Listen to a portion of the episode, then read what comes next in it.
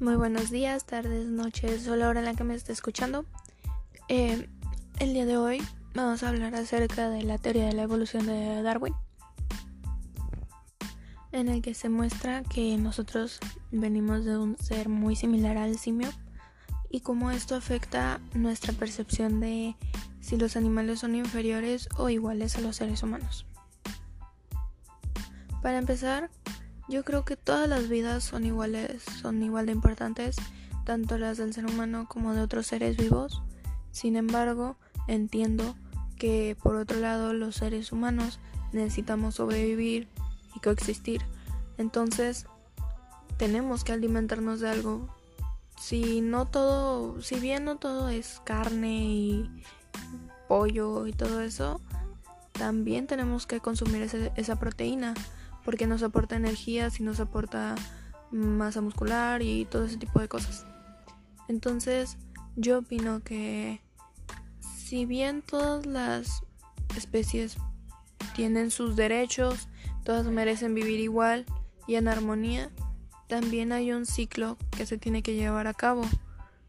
En este caso, pues el más grande se come el más pequeño.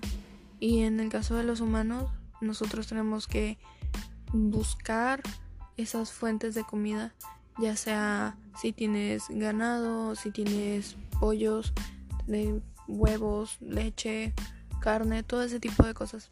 Entonces, me parece que a pesar de que los animales merecen su respeto y merecen sus derechos como animales y como otros seres vivos al igual que nosotros, también necesitamos seguir con el mismo ciclo porque si no, entonces todo perdería su rumbo natural. Y con rumbo natural me refiero a que desde los antepasados se sabe que otros animales se han alimentado de animales más pequeños porque necesitan comer, necesitan esas proteínas. Entonces, si nosotros dejáramos de hacer eso, eh, para empezar, posiblemente tendríamos que cambiar toda nuestra dieta. Cambiaríamos drásticamente de ser personas con, digamos, con más energía, con fuerza y todo eso, cambiaría a estar más cansados, a estar un poco más delgados, nuestra complexión se vendría cambiando totalmente y además podría existir incluso una, mm, ¿cómo decirlo?, sobrepoblación de animales que tanto es bueno como es malo es bueno porque entonces las, los seres que se estaban extinguiendo ya no se van a extinguir.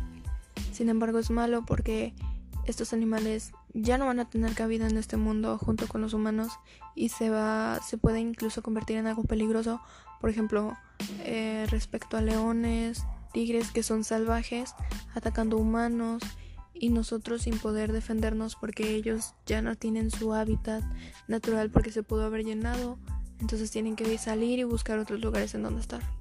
Entonces me parece que aunque deberíamos de cuidar a los, a los animales y cada quien pues su mascota o si quieres tener, no sé, una araña, si quieres tener un perrito, si quieres tener un gatito, cuidarlo está muy bien.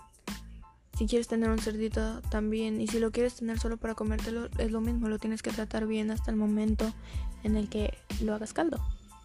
Porque siguen siendo seres vivos y están ahí para saciar una necesidad que nosotros tenemos, pero también están ahí porque están vivos, como todos nosotros.